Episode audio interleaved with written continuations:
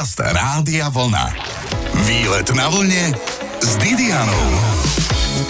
Počúvate to pravé poludne na vlne. Platí, že pôjdeme dnes na tak úžasné miesta, že si možno aj foťák zoberiete a budete si fotografovať naše rádio. Taký výlet mám pre vás. Dnes prelúskame totiž časť mesta Košice. Platí, že najfotogenickejším miestom je Košická spievajúca fontána z jednej strany s výhľadom na budovu štátneho divadla a z druhej strany na dom Svetej Alžbety. Čiže výlet na vlne začneme tam. Viac už o chvíľu. Štedré počúvanie prajem. Výlet na vlne s Didianou. Hudba lieči. To nie je výmysel, to je vedecky dokázaný fakt a ak sa hudba spojí s vodou, je to senzácia. Presne taká, aká sa zrodila pred desiatkami rokov v Košiciach. Mojím sprievodcom je dnes známy milovník, dokonca aj histórie Milan Kolcun z Košic. Sme práve pri hrajúcej fontáne, mám podozrenie, že hrá až príliš nahlas, Milan.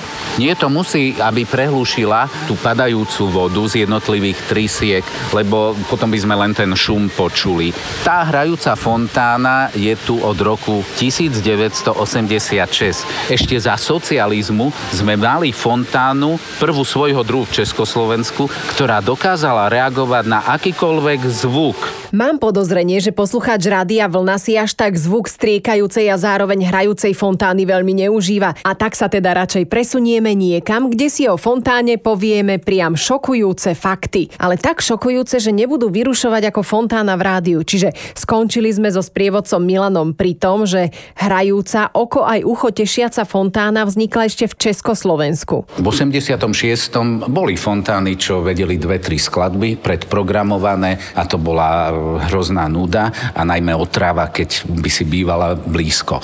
No ale táto fontána už vedela reagovať na akýkoľvek zdroj zvuku, či platne, či e, keby niekto rozprával do mikrofónu, cez výšky, hĺbky, hlasitosť, jednotlivé trysky reagovali. Takže takúto fontánu Rudolf Schuster, vtedajší náš primátor, videl v Sovietskom zväze v meste Vladimír a popýtal ich, že v rámci Československo-sovietskej družby by nám mohli dať ten patent na fontánu. Takže o rok už stála v Košiciach na 1. mája 86 táto hrajúca fontána a už aj v Prahe chceli novú fontánu novej generácie, takže Košičania išli stavať do Prahy křížikovú fontánu. Fontána je perfektná, najmä večer, keď zažiari farbami. Každý deň do 10. hrá.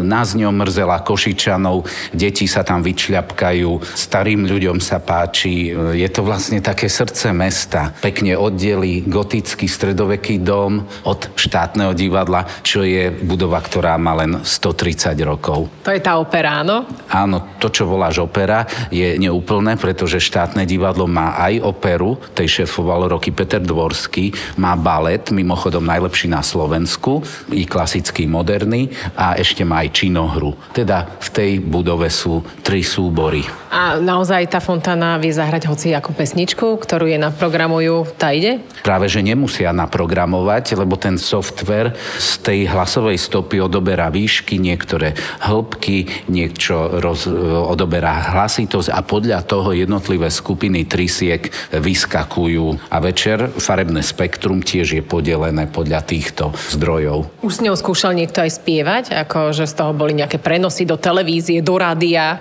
To sa samozrejme robí. V strede fontány je stage, čiže tam môže hrať huslista, tam môže niekto spievať. Vtedy stredná triska samozrejme nestrieka. Toto sa sníma okolo neho, tak to hrá fontána. Vtedy sa môžeš cítiť ako vodná víla, ja ako vodný vílo. Vynikajúce. Už len to šampanské, aby odtiaľ striekalo, alebo pivo a toľko ľudí bude šťastných, že až. Ale tak v Košiciach je krásne a o chvíľku sa sem z a vlna veľmi radi vrátime. Počúvate výlet na vlne s Didianou. V rádiu Vlna ste svetkami nie jeho vo Vými, ale normálne svetkami návštevy domu svätej Alžbety na hlavnej ulici v Košiciach. Sprievodca Milan Koncul ma do Košického domu zobral pokochať sa aj krásou duchovnou. Inak budeme šepkať, lebo o chvíľku sa má začať omša. Tuto sú omše v nedelu napríklad každých 90 minút, čo je čo, čo si perfektné 6.00, 7.30, ale o 9.00 upozorňujem a v vrelo odporúčam latinskú svetú omšu,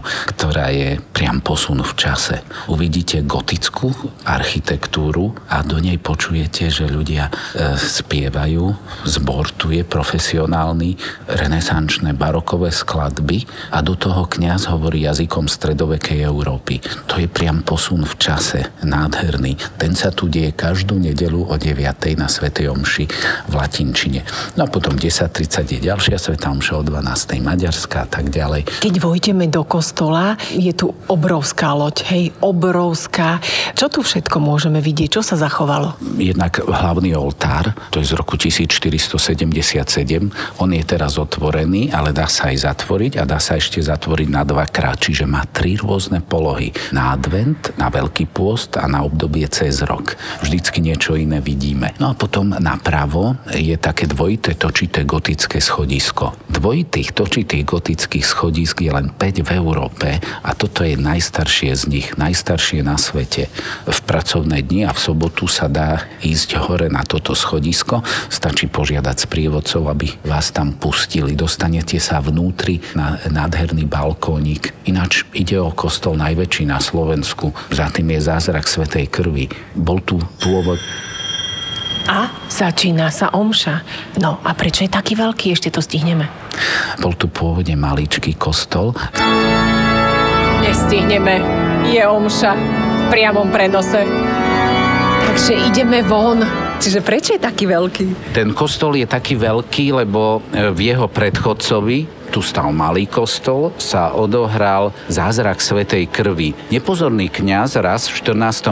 storočí počas Svetej omše vylial trochu červeného vína, ale už po premenení, teda svetú krv, pre nás kresťanov to je svetá krv, a to sa tak vyliala, že sa vytvorila na bielom obrúsku tvár Ježiša. To nemohla byť náhoda, si vraveli ľudia. Môžeme si vylievať nie víno, hoci čo malinovku na obrusy a nič normálne sa nevytvorí. Tak Takže zväzť o takomto rozliati a vytvorení tvári Ježiša išla do okolia a z okolia začínali prichádzať zvedavci, pútnici. Chceli vidieť tú Ježišovú tvár, ten obrúsok, relikviu Svetej krvi. No a tak si povedali Košičania, idú sem pútnici, ide s nimi dosť peňazí, e, postavme si kostol nový a tak ho veľkoryso naplánovali, že až z toho máme doteraz najväčší kostol na území dnešného Slovenska. Druhý najväčší ten je v Levoči, keď keď gotické rátame a tretí je vlastne v Bratislave svätého Martina. Máme viacero oltárov dokonca v dome vraj. Áno, keby sme rátali aj ten, čo je nakreslený, tak 12 a jeden z nich je zaujímavý tým, že je to vlastne oltár nie z dreva ako väčšina, ale z kovu, zo železa. Jediný celokovový oltár v Európe je práve v dome svätej Alžbety. Je to oltár, ktorý dal vybudovať vzdať kňaz Lajoš Konrády po prvej svetovej vojne, lebo on chcel vzdať hold tým, čo v nej zomreli. A tak je nepriamo tento oltár odliatý zo zbraní použitých v prvej svetovej vojne keď sa na ňo pozeráme, aha, ďalší z oltárov, ale keby sme si zaťukali, tak by sme počuli, že to je kov, to je železo. Oltár ukrižovania, podľa toho spoznáte, ak prídete sem.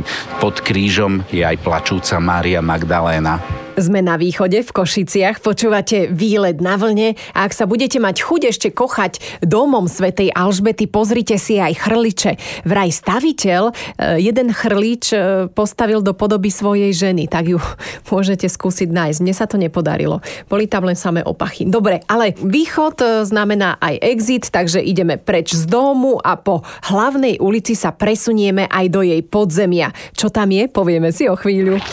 Výlet na vlne s Didianou. Keď sa prechádzate v Košiciach, napríklad už pri tom dome Svetej Alžbety, tak nechodíte po obyčajnom chodníku. Chodíte normálne po chodníku, ktorý sa volá Pavaroty alebo Bočeli. Oni tu všetci boli v tých Košiciach, Milan? Áno, boli tu aj iní, čo nemajú svoju dlaždičku na rozdiel od nich. Čo jem Sting tu už bol dvakrát, Bob Dylan, Joe Cocker, aj tí podľa mňa by si zaslúžili dlaždičku. Aj pápež František, ktorý tu bol nedávno. No na druhej strane mnohí tu majú už tú dlaždičku. Jan Pavol II už svetec, alebo Otto von Habsburg, ktorý je potomkom našich Habsburgovcov, keby vlastne nám vládli stále, keby sme boli Rakúsko-Uhorsko, tak to by bol Otto. No, no tak chvála Bohu, že nám nevládnu. Tu na ulici v Košiciach máte kolajnice. Električku tu žiadnu nevidím. Čo sa stalo? Tie kolajnice sú také, aké tu boli od roku 1891. To pre znalca už naznačuje, že e, my sme mali najstaršie dopravné podniky na Slovensku.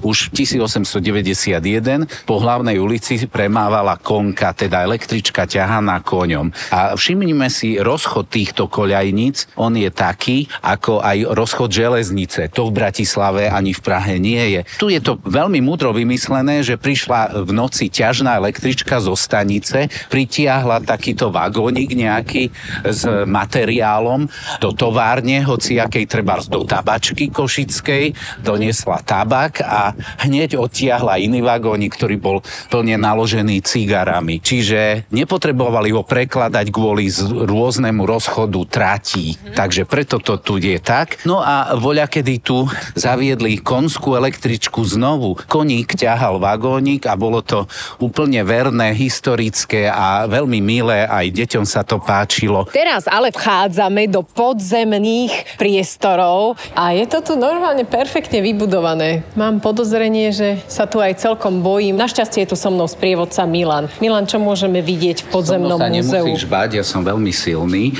ale celkovo sa tu netreba bať, pretože to má rád podzemie zimie si príde na svoje, teda v lete tu je tieň a ani tu nezaprší, ale ide o to, že nám poskytne obraz o tom, aké boli rozsiahle košické hradby v mieste vchodu do mesta, v mieste brány, konkrétne dolnej brány. Sú tu rôzne makety, na ktorých vidíme väžu, potom vidíme prvú hradbu, tá je najstaršia z roku 1290. No a potom, keď prejdeme tou strašne hrubou stenou... Áno, práve idem cez strašne hrubú stenu, ale nebojte sa, sú tu dvere, nemusím ísť cez tú stenu. Tak zrazu vidíme ďalšiu maketu a že pribudla ďalšia stena. To o storočie neskôr už chceli mať zdvojenú paľbu, teda z prvej i z druhej hradby. Smola by bola, keby kamoš z prvej trafil svojho kolegu z druhej, no ale to sa stávalo zriedka. Teraz už chodíme za druhou hradbou vo vodnej priekope. Vodná priekopa bola ďalšia forma ochrany mesta a nad ňu viedol kamenný most, ktorý je hneď vedľa nás a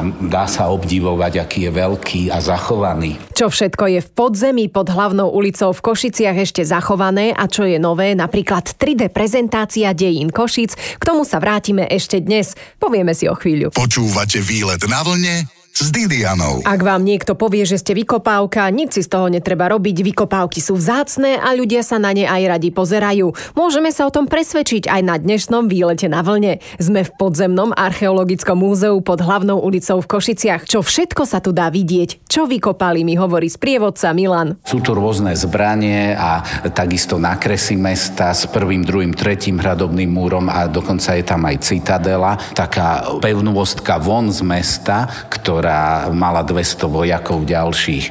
Je to tu všetko tak názorne urobené, že treba zvieme vojsci do strielne, ako teraz vchádzame, a pozrieť sa, čo mohli vidieť obrancovia mesta v roku 1538. Wow, tak počkajte, skúsim vám to opísať. Som v strielni pod hlavnou ulicou v Košiciach. No, tečie tu nejaká rieka, smerujú na mňa gule z dela, tak nebojte. Je to rozhodne zaujímavé. A, zasiahli nás, ale je to v poriadku, lebo sú to naozaj pevné hradby, áno, no trojmetrové steny. To je zasa zámienka, že ukázať, ako to bolo v inom roku, 1770, čo bolo von z mesta, pozrieť. No tak tu už je krásna lúka, respektíve niečo ako bažina, lebo je tam aj dosť vody, pozerám, a vzadu už nádherné dedinky a už sme v inom roku, 2022, aha, to je nočná obloha už? Toto je vzadu taký 8 poschodiak, to je, v ktorom kedysi sídlilo konkurenčné rádio. Aha, však tam som tiež bola. No.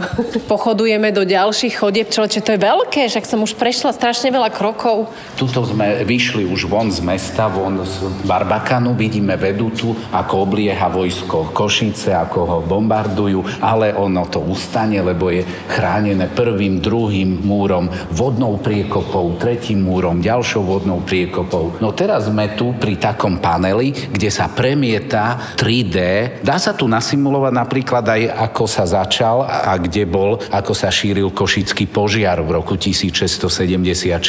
A na to sa nechcem pozerať, čak to je strašidelné. Dobre. Rýchlo to prepni, prosím ťa. Tak ti to prepnem na morovú epidémiu. Mm, ani to nechcem. Niečo ďalšie, prosím. Ale to sú varovania. Čiže chlapci, ktorí robili tieto vizualizácie, tak vlastne sa s tým trošku vyhrali. Ja ti veľmi pekne ďakujem za tieto prehliadky a verím, že návštevníci si nájdu všetky cestičky, ktoré sme dnes spomenuli. Veľa šťastia a dobrých turistov. Ďakujem veľmi pekne. Tie Košice si zaslúžia nejaký obdiv. Pozrite sa. Ja ich objavujem už 20-30 rokov, píšem o nich a, a sú mi stále takou veľkou múzou. Teraz pozor, nech si nebuchnete hlavu v podzemí. Áno, tu si zvykne No. každý tretí turista udrieť hlavu, takže sa treba rozpočítať. My sme však len dvaja, nám sa to nestane. Ježiš, chudák ten za nami.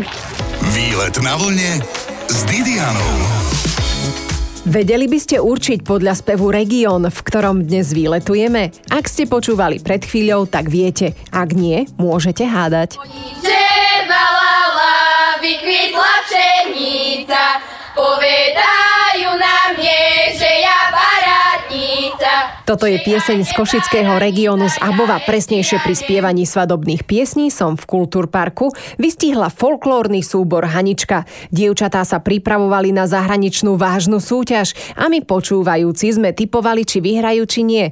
Neviem správnu odpoveď, teda či vyhrali, ale pravdou je, že ak ste v Košiciach, Kultúrpark nevynechajte. Jedine, že by ste nemali radi kultúru, krásne prostredie parku, milých ľudí a úroveň. Inak tam určite radi zavítate, majú tam pre divákov toľko programu, až by som si ako divák nevedela vybrať. Inak vedeli ste, že Košický kultúrpark bol voľakedy kasárňami? Povedal mi to Martin Dani, vedúci oddelenia produkcie podujatí v košických kultúrnych centrách. Či je zima, či je leto, stále žije to tu kultúrou. Ako vznikol Kultúrpark? Čo tu bolo pôvodne? Lebo je to starodávna budova, respektíve má svoju históriu. Čo tu bolo pôvodne a čo je tu teraz? Staré kasárne vojenské, ktoré neboli tu uskladnené nejaké zbrania alebo nepribývali tu vojaci, ale skôr to slúžilo ako vodáreň, stajne, sklady nejakého obilia a samotná pekáreň. V 2013 sa z týchto starých objektov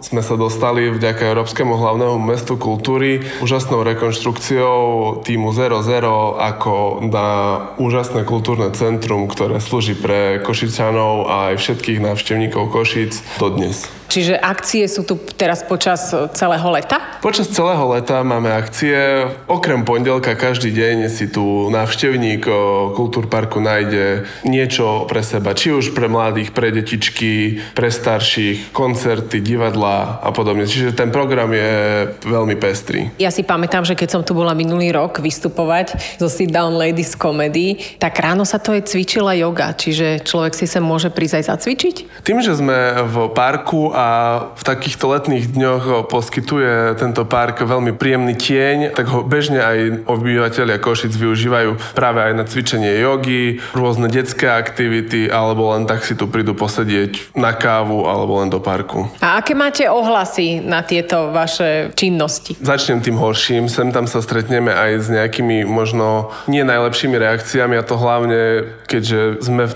nejakej meskej zóne, tak trošku to niekomu aj vadí, že sa tu nejaká kultúra deje, pretože ich to ruší z nejakého bežného denného života, ale na druhej strane vždy tento nepríjemný moment eh, nahradí to, že na to naše podujatie ľudia prídu a z neho odchádzajú usmiatí, čiže stále je to vždy skôr to pozitívne ako to negatívne. Aká najväčšia hviezda zatiaľ vystupovala v Kultúrparku? Dá sa to takto kategorizovať? Alebo na čo ste najviac pyšní, že ste tu mali? Za mňa je to ešte z roku 2014 spevačka zas, kvôli ktorej sme museli pódium, ktoré aktuálne sa nachádza vnútri areálu, postaviť na naše biele námestie, pretože na tento koncert prišlo 7 tisíc ľudí. Takže toto je za mňa asi taká najväčšia hviezda takého možno celosvetového formátu, ale sa tu vystriedali aj všetky slovenské popové hviezdy alebo aj alternatívnej scény, takže určite tu boli aj v rámci Európskeho hlavného mesta kultúry aj Tokijský metropolitný orchester a podobne. Na čo sa dá tešiť toto leto? Rôzne talk show a podobne, stand-upy, Richard Muller, Billy Barman, Lepajaco, Boban Markovič s Vidiekom a rôzne menšie podujatia kde si každý nájde niečo. A čo sa týka toho cvičenia? Za nás je to voľne prístupné ľuďom, čiže ak sa nejaké skupiny rozhodnú prísť si zacvičiť, nie je to problém. Park poskytuje dostatočný priestor na to, aby si tu ľudia zacvičili. Vieš, ja sa pýtam na to cvičenie, pretože máte tu aj veľa občerstvenia tak nech som šťastná potom. Vieš, že si zacvičím a môžem si potom za to za odmenu niečo dať aj do nosa a do žalúdka. Ale tak e, kde, keď som v Košiciach, sa nachádza konkrétne Kultúr Park? Skús ma prosím ťa, alebo aj bežného posluchača Rádia Vlna, aj nebežného navigovať. Asi 5 minút pešou chôdzou zo samotného centra mesta na sídlisku Juh na Kukučinovej 2 v Košiciach. Ha, to bola navigácia od samotného vedúceho oddelenia produkcie podujatí v Košických kultúrnych centrách. Toto bol Martin Dani. Ďakujem veľmi pekne a o chvíľočku si môžeme dať aj nejaký známy, alebo respektíve neznámy recept na várenie. Však čo si budeme dávať známy? Dajme radšej neznámy. Výlet na vlne s Didianou.